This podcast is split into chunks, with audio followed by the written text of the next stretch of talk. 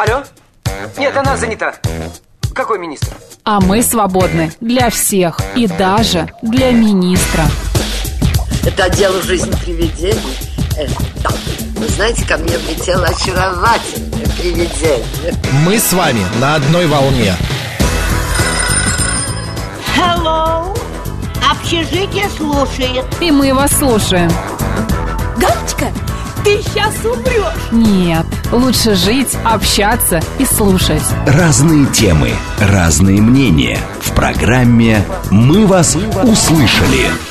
12 часов 36, да ладно уж, 37 минут, друзья, в Москве, в студии Марина Александрова. И, как всегда, как мы и обещали, у нас раз в неделю обзор интересных фильмов. А, Мы сегодня говорим о фильмах, э, где пересекаются разные культуры. Но вот на ум тебе сразу что приходит? Какой фильм, где вот пересечение культур? Мне вот фильм «Васаби», Васаби. где так. французские два полицейских попадают в японскую Слушай, ну, Японию. из, из банального приключения итальянцев в России. А, кстати, да, точно. Почему я не подумал? Зависть богов, может быть, еще. А там кто? А, француз, да, в России. Зависть богов. Классный фильм. Да. Как ты... с- Ну, это Надо не то, что первое пересмотреть, пришло на ум. Пересмотреть. Может, Ну, конечно, есть еще что-то более интересное. Друзья, давайте все-таки спросим у профессионала, какие же а, фильмы, э, ну, вот э, такие культовые, знаковые, нужно посмотреть, чтобы понять, как пересекается вот это вот а, разные культуры пересекаются. У нас в студии кинокритик, кинолектор Микаэль Аганов. Да. Микаэль, добрый день. Здравствуйте, спасибо большое за приглашение. Ну, нас, Ой, э, боже мой, прям... Очень рада быть у вас. ва- Вас не, пригласи- не пригласишь, сами придете. Тоже верно. Давайте. Я думаю, что вот наша тема как никогда актуальна в связи с тем, как называется наша рубрика, да, Тарковский прием. А Тарковский такой режиссер, который как раз и снимал про слияние культур. Он этим очень горел. Один плюс один равно один. Такая популярная для него тема, э, близко. И сегодня я подумал, что будет интересно поговорить именно об этом. Даже не столько о слиянии, может, и о столкновении культур, и о противостоянии, и о каком-то симбиозе в то же время. Э, И первая картина тоже интересная, э, это «Китаянка». Так. А, Жан-Люк Гадара, о нем мы уже тоже не раз говорили, кажется, даже на прошлом эфире, а, об этом режиссере. «Новая французская волна», а, «Все дела», а, и, как мы знаем, «Новая французская волна», она с какой-то точки зрения посмотрела на кино не только с точки зрения психологии, не только с точки зрения новых ракурсов и подвижной камеры, но и с точки зрения того, как она видела политику. Тот же самый Гадар и многие какие-то его любимые тоже друзья, они были левыми. И, собственно, Гадар тоже был левым. Он э, неоднократно обвинял э, США, даже в своих фильмах делал это отсылки за э, вторжение во Вьетнам. Все дела. Он оч- очень любил всю, всю эту тему политическую левую. Он э, постоянно какие-то отсылки делал в своих фильмах на это. И вот, собственно, в 67 году у него выходит «Китаянка». Это фильм, который является вольным прочтением «Бесов». Э, известного да, классического русского произведения. То есть у нас, э, во-первых, китаянка, да, э, отсылает на то, что вот эта группа людей в этом фильме, группа подростков, она хочет произвести революцию.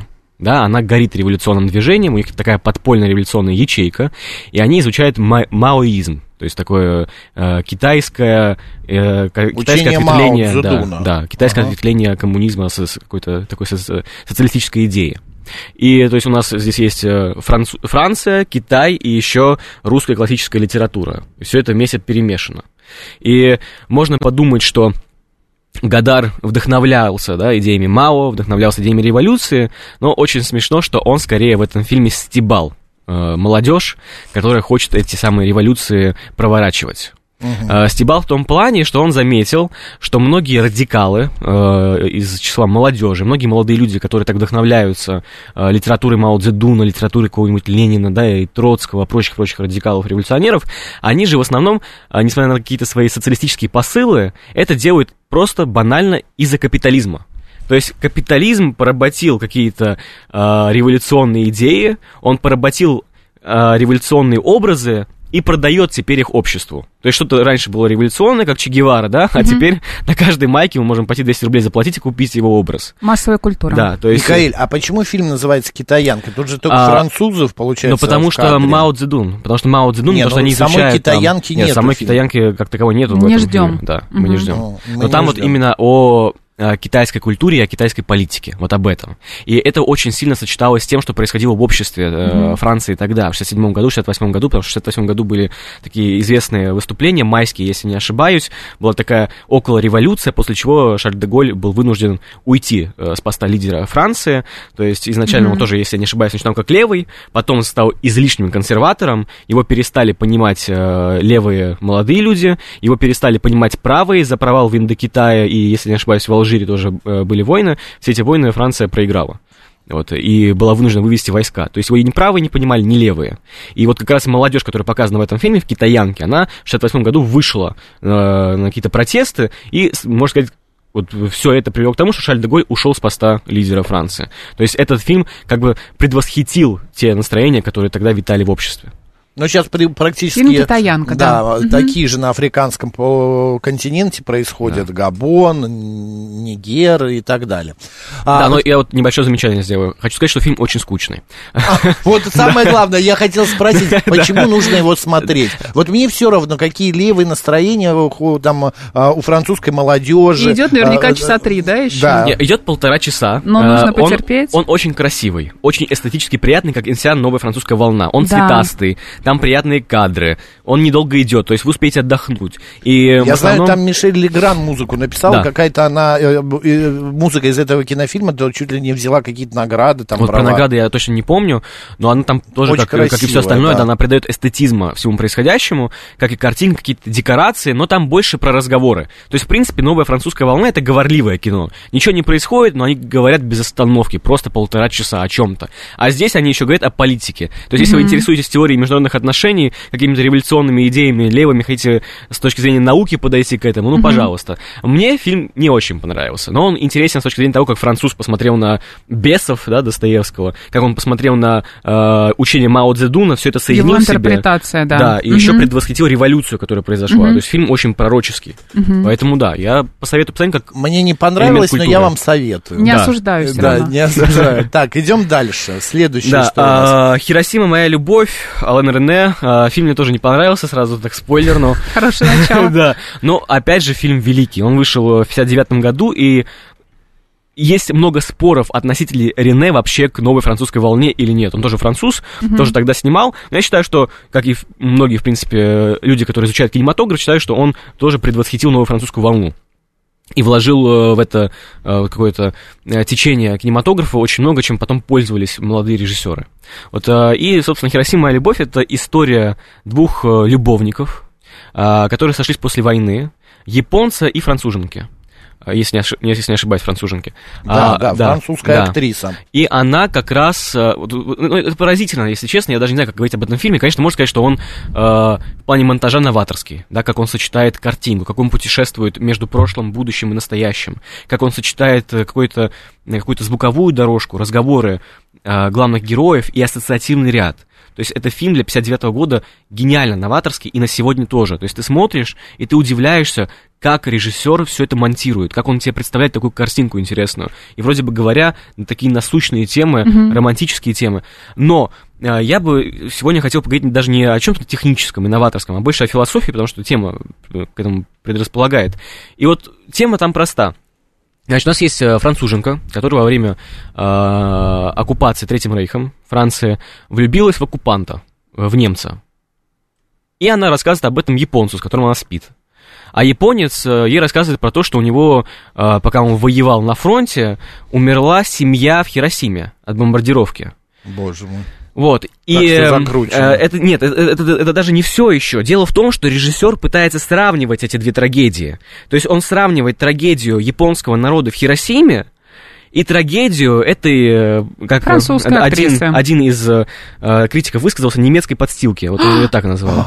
Да, ну а, иначе нельзя сказать. Конечно, я понимаю, любовь, все дела. Но извините меня, да, окей, гуманизм. Мы говорим о том, что жизнь одного человека приравнивается к жизни там, миллиарда. И тогда мы придем к настоящему гуманизму. Ну, вы меня извините, как можно сравнивать э, трагедию э, народа Японии с трагедией девушки, которая влюбилась э, в немца? Э, да, нациста, да, хоть ему там приказы и отдавали, все дела, его, может, не хотел, он такой добрый Он был на самом деле, да. равно, да. Но все равно для меня это так странно. Ну хорошо, если мы говорим о том, что одна жизнь приравнивается к миллиарду, давайте я возьму детей, если, ну, не важно, не было детей, ну, допустим, да, у Алана Рене были дети. Если я убью одного ребенка и всех его детей, да, я думаю, что большая разница все-таки. я думаю, что у него трагедия будет тоже разная. Э, Я не могу сказать, что такие э, посылы плохи, это и вправду об этом нужно говорить. да. Но, э, Фильм заставляет размышлять, да? Да, Да. э, но я, мне кажется, здесь режиссер а, именно и сценарист, и насколько я вообще помню, что Франсуаза Саган должна была писать сценарий, а, модная писательница в то время, но она отказалась и а, написал а, друг- другой сценарист, писатель. А, здесь сопоставление, типа, это она пронесла через вот эту вот э, немецкая подстилка, по- Да. через себя вот Да. эту трагедию, а здесь можно целый... просто назвать французскую актрису. Нору.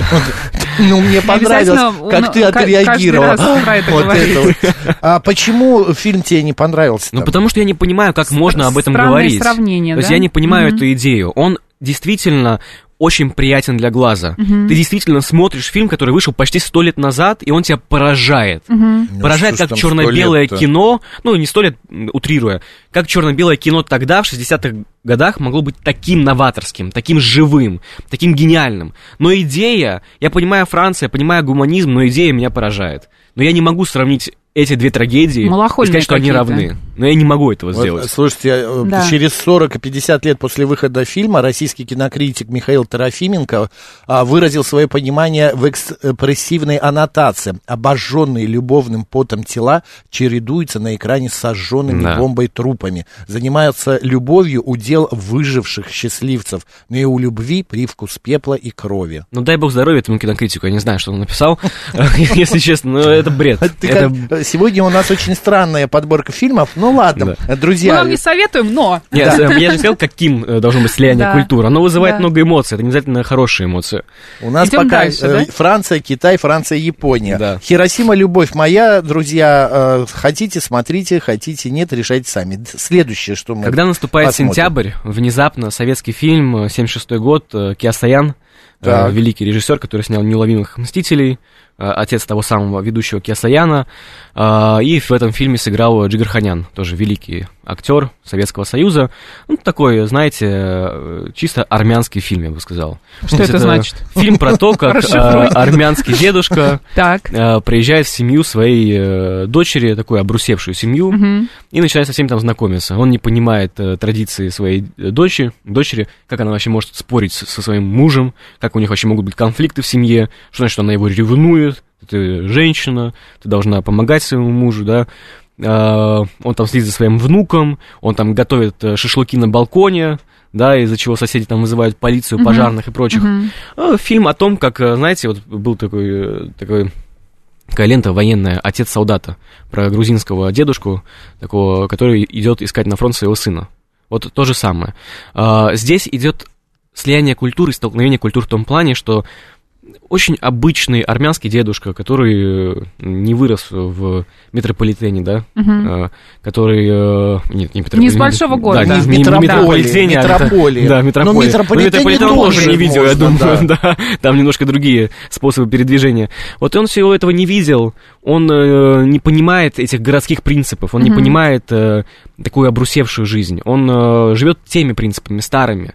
И он приезжает в этот город, и он не понимает, как себя здесь найти, но его какая-то душевная доброта, какое-то вот такое кавказское гостеприим- гостеприимство и такое э, кавказское инфантильное видение жизни ему помогает пробивать все стены и пробивать ту злость, которая витает э, в душном уже городе, где все спешат, где все ссорятся, где все забыли о принципах и традициях семьи, да, где не успевают следить за детьми и прочим, прочим, прочим. Мгм. То есть очень доброе кино. Как называется еще раз? Когда наступает сентябрь. Мгм. То есть очень доброе такое ванильное кино и с очень грустным концом. То есть это посмотреть для души нужно. Вот так. Там в- с внуком какие-то ба- Не проблемы со рассказывай, здоровьем. ты любишь чем заниматься, Макс. Не надо рассказывать, я думаю. Ну, да, Макс, пожалуйста, не надо этого делать. просто а, и главного героя зовут Левон, и его ну не внука рассказывай, зовут чем фильм Левон. закончится, я тебя очень прошу. Да, Да? хорошо, Мы идем хорошо, дальше. вот я, Да, я ну, не буду рассказывать. Очень милое кино. Вот очень милое кино об очень милом армянском дедушке. Вот так. Очень милое армянское кино, друзья. А, к- так, еще раз название, когда наступает, Когда наступает сентябрь. сентябрь. Такая классика советского кино, о которой мало кто знает. Такой местечковый фильм. Местечковый, но для души. Идем дальше. Э, Следующая картина у нас. Элемент преступления Ларса фон Триера. Так. Заговорили. Ты Интересный переход. Любимых, э, да, а, а, этих режиссеров всех собрал. Э, Триер и Киасаян, два моих любимых режиссера, в принципе. Э, Ларс фон Триер, да, такой э, известная фигура, я думаю, что не нуждается в представ- в представлении. На самом деле, шучу, нуждается. Такой провокатор, если кто о нем не знает. Э, Провокатор, который очень сильно любит играть на нервах своих зрителей, который очень любит плевать им в мозг и в лицо, э, любит делать так, чтобы выходили из сеанса любыми способами, откровенными, э, психологическими провокациями и прочим, прочим, прочим. Вот такой он режиссер. Любит он издеваться и над собой, в первую очередь, тоже, и над зрителями, над своей публикой. Вот и, собственно, элемент преступления это фильм о том, а, как детектив приезжает из Каира и пытается расследовать преступление. Все очень просто. Детективная история. В свое время этот фильм никто не взлюбил. Его назвали формалистским упражнением, то есть якобы фильм снят ради формы только. Там нет никакого контекста, там нет ничего стоящего. Сказали, что этот фильм очень сильно похож на Тарковского. Э, А, как известно, а, Тарковский был любимым режиссером Ла- Ларса фон Триера. При этом Тарковский сам Триера не любил. Когда он посмотрел какой-то его фильм, даже если не ошибаюсь, это был «Элемент преступления», а «Элемент преступления» — это дебют Триера в большом кино. Когда а, Триер посмотрел этот фильм, он, э, ой, э, Тарковский, Тарковский, да, да. он плевался. Ему вообще не понравилось это кино, и, конечно, я даже не подозреваю, как обидно было Триеру узнать о том, что его кумир так смотрит на его творчество. Ну, Не, сам факт, что кумир посмотрел его фильм, был бы рад. Ну, может быть, может быть. Э, И, собственно, этот фильм э, не, оценили, не поняли, и те, кто говорят, что это формалистское упражнение, и те, кто говорят, что э, этот фильм вдохновлен Тарковским, я не знаю, чем они смотрели этот фильм, видимо, не глазами точно. Вообще ничего общего с формалистским упражнением не имеет этот фильм. Там, естественно, очень интересная форма в том плане, что она такая, знаете, желтоватая картинка, очень э, э, немножко мутная, очень душная, и такое ощущение, как будто она покрыта песком. Там вся атмосфера очень песочная. То есть этот детектив, который приезжает из Каира расследовать преступление, он этот песок забирает с собой из Каира и приносит его в Европу. В то же время Европа в фильме э, Ларса фон Триера это какое-то э, место после апокалипсиса, то есть настоящий постапокалипсис, где все перевернуто вверх дном, где какие-то безумцы гуляют, где какие-то заводы стоят, где перекати поле одно, газеты какие-то порванные летают. Все очень странно. Слушай, такое ощущение... это э, чем-то напоминает «Сталкер» Тарковского. Я блин. бы вот так сказал, что этот э, фильм больше вдохновлен не Тарковским, а Лопушанским. Есть такой режиссер Лопушанский, «Письма мертвого человека» он снял и прочее, прочее, прочее. А, он был э, учеником Тарковского. И вот я бы сказал, что Триер больше опирался на творчество Лопушанского, нежели на творчество Тарковского, либо как-то предвосхитил какие-либо фильмы, потому что я точно не помню года, когда Лопушанский снимал, но вот они вот в похожей манере. То есть не, не с Тарковским больше, а с Лопушанским, вот так. И э, про что этот фильм? Элемент преступления, это не будет спойлер, это будет скорее моя авторская интерпретация, что вот элемент преступления это больше о том, э, как вообще построено мышление европейца. И о том, что как бы европеец не искал покой на Востоке, в Каире том же самом, да, а как бы он не искал покой во всех этих э, условных э, символах солнечных, он обычный скунс, который достоин только смерти. То есть вот скунс европеец, вот это и его мышление это элемент преступления. Вот об этом этот фильм. То есть и он очень душный, ты когда его смотришь, ты как будто бы задыхаешься. Ты как будто Воздуха бы, не да, хватает, да, как будто бы уже воздух окно. становится пропит- э, пропитан спиртом вот, э, от этого детектива, потом, Боженька. песком, проклятием Востока. Вот очень тяжелый фильм, но он очень оригинальный. Я бы сказал, что несмотря на то, что это дебют, несмотря на то, что это одна из самых неизвестных картин Ларса фон Триера, я так скажу, это лучшая его работа. Одна из лучших, по крайней мере, точно. Но там смысл, что маньяк убивает девушек, продающих чем лотерейные билеты. Я, я не знаю, чем заканчивается. Я его не досмотрел. Да. А этот, э, единственное, я не понимаю, элемент преступления, почему так фильм назван? Потому я что- всегда ищу какую-то отсылку от названия к фильму, что это да, в нашем русском кино это есть. Москва слезам не верит. Да. Служебный Просто и роман. понятно. Понятно, да. А у них вот, э, Девчата. девча, элемент преступления. Достаточно Это- просто фильм посмотреть. Э, Элемент преступления — это... Там э, какой-то кусочек, Теория, А. которую придумал э, наставник этого детектива. Теория о том, как понять преступника. Вот, вот об этом фильм. Ну, короче, понятно. Ничего не понятно, но понятно. Ладно, идем далее. И следующий Да, фильм у нас- финальный- Финальная картина «Любовное настроение» Вонга Карвая. А, 2000 год, наверное, самая современная лента у нас сегодня в подборке. А, Вон Карвай, в принципе, является э, режиссером культовым, и для молодежи сегодня тоже. Вообще бесконечное романтическое влияние он имеет на нашу культуру. Все эти подборки фотографий, красивые кадры и прочее, прочее, прочее. «Любовное настроение» — фильм о том, как вот есть две супружеские пары, в одной есть жена недовольная, в другой есть муж недовольный. Все очень И они друг друга начинают изменять. То есть все друг с другом там перемешались. Мгм. Но вот представьте себе историю о том, как есть очень красивая девушка, очень женственная, которая страдает от э, какой-то такой э, неразделенной супружеской любви. Мгм. Есть такой же муж, романтик, которому не хватает любви э, своей жены. И все это покрыто атмосферой ночного города, атмосферой сигареты, этого дыма от сигареты. Это все покрыто такими вечерними платьями и костюмами, таким, э, такой лакированной прической, э, этой, этими кадрами, где два героя поедают лапшу и прочее, прочее, прочее. Все это вот в азиатской стилистике. В азиатской, если не ошибаюсь, Вон Кар Вай это гонконгский, гонконгский режиссер, господи. А, и вот все его фильмы, несмотря на то, что он из Гонконга, и они все азиатские, они все очень сильно опираются на американскую и, опять же, на французскую культуру. То есть э, там большое влияние можно прочитать с новой французской волны, даже в некоторых его фильмах э, в плане монтажа. Э, Вот у него был фильм «Чунгкунгский экспресс». Я там нашел параллели с монтажом Гадара а, «Безумного Пьеро», где Бельмондо играл, тоже такой известный фильм Гадара. А, В общем, мне кажется, что Вон Карвай очень сильно опирался на новую французскую волну в свое время и очень сильно опирался на глянцевый Голливуд, на все эти истории о джентльменах и блондинках, на все эти ро- романтики и прочее, прочее, прочее. И вот э, его фильмы без э, какой-то американской культуры и без влияния новой французской волны – ничто. То есть э, это такое соединение, э, неимоверный микс Азии и Европы, опять же, да, то есть у нас сегодня слияние культур, но больше азиатское, конечно. Это очень интересно смотреть, очень романтический фильм, очень простой, очень легенький, посмотреть со второй половинкой, это вот самое то. Причем мне кажется, что его постоянно у нас крутят в кинотеатрах сейчас, Лонга Карвая, его некоторые фильмы, поэтому вы можете даже его найти в кинотеатре где-нибудь. То есть очень легкое кино, Но романтическое. там смысл в том, что две пары, и Да. муж и жена из разных пар изменяют э, да, своим супругам. Там есть э, одна пара, муж-жена, Да, э, да, да. муж изменяет жене, жена недовольна. Есть вторая пара, муж-жена, жена изменяет мужу, он недоволен. И вот эти две половинки, которые недовольны, соединяются между собой А, в потерянности вот любовной и пытаются найти вот этот аромат любви потерянный друг в друге. Вот об этом фильм. Очень красиво, но очень пусто, если честно. Гонконгская э, такая э, Новая треугольник, волна, да. гонконгский четыреугольник. Да. А почему ты говоришь, что этот фильм нужно посмотреть? Потому что что отдохнуть? Потому что он очень легкий, очень эстетически приятный. И вот если вы любите эстетику в кино, если Красивые вы любите картинки, да, да? новую французскую Мгм. волну только на современный лад и на, ази- на азиатский, вот это самое то. Это какое-то вот глянцевое, такая Михаил, а скажи история. еще такой а, момент, полторы минуты остается. Да. Почему в европейском кино такое пристальное внимание именно к Азии? К азиатской К культуре, азиатской, да. Почему вот не русская, я не знаю, не молдавская или, или там прибалтийская, а именно Азия? Ну, я думаю, что понятно, э, Азия, наверное, Япония та же самая, да, к США ближе за счет каких-то отношений э, международных, нежели русская культура та же самая.